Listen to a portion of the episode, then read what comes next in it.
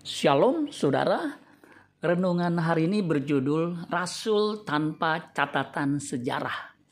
Kisah para Rasul pasal 1 ayat 23 sampai 26. Lalu mereka mengusulkan dua orang, Yusuf yang disebut Barsabas dan yang juga bernama Justus dan Matias.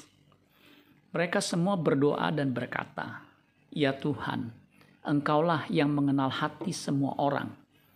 Tunjukkanlah kiranya siapa yang engkau pilih dari kedua orang ini untuk menerima jabatan pelayanan, yaitu kerasulan yang ditinggalkan Yudas yang telah jatuh ke tempat yang wajar baginya.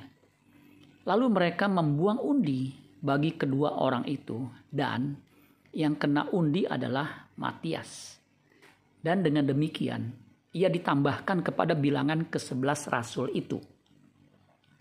Matias seorang rasul yang terpilih, tetapi sejak terpilih tidak ada catatan atau track record rekam jejak yang ditulis di KPR, kisah para rasul.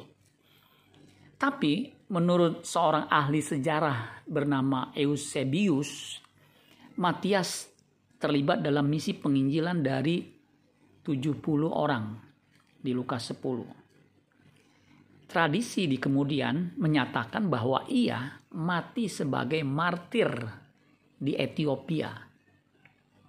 Meskipun tidak tercatat dalam kisah para rasul, tetapi Matias tetaplah rasul yang punya karya dan ia layak menjadi bagian dari kedua belas rasul seperti yang dicatat dalam kitab Wahyu, Wahyu 21 ayat 14. Dan tembok kota itu mempunyai 12 batu dasar. Dan di atasnya tertulis kedua belas nama kedua belas rasul anak domba itu. Meskipun orang tidak memperhitungkan pelayanan yang Anda lakukan, ingatlah mata Tuhan tidak buta dan telinganya tidak tuli sehingga ia tidak mendengar kiprah Anda dalam pekerjaannya. Amin buat firman Tuhan. Tuhan Yesus memberkati. Sola Gracia.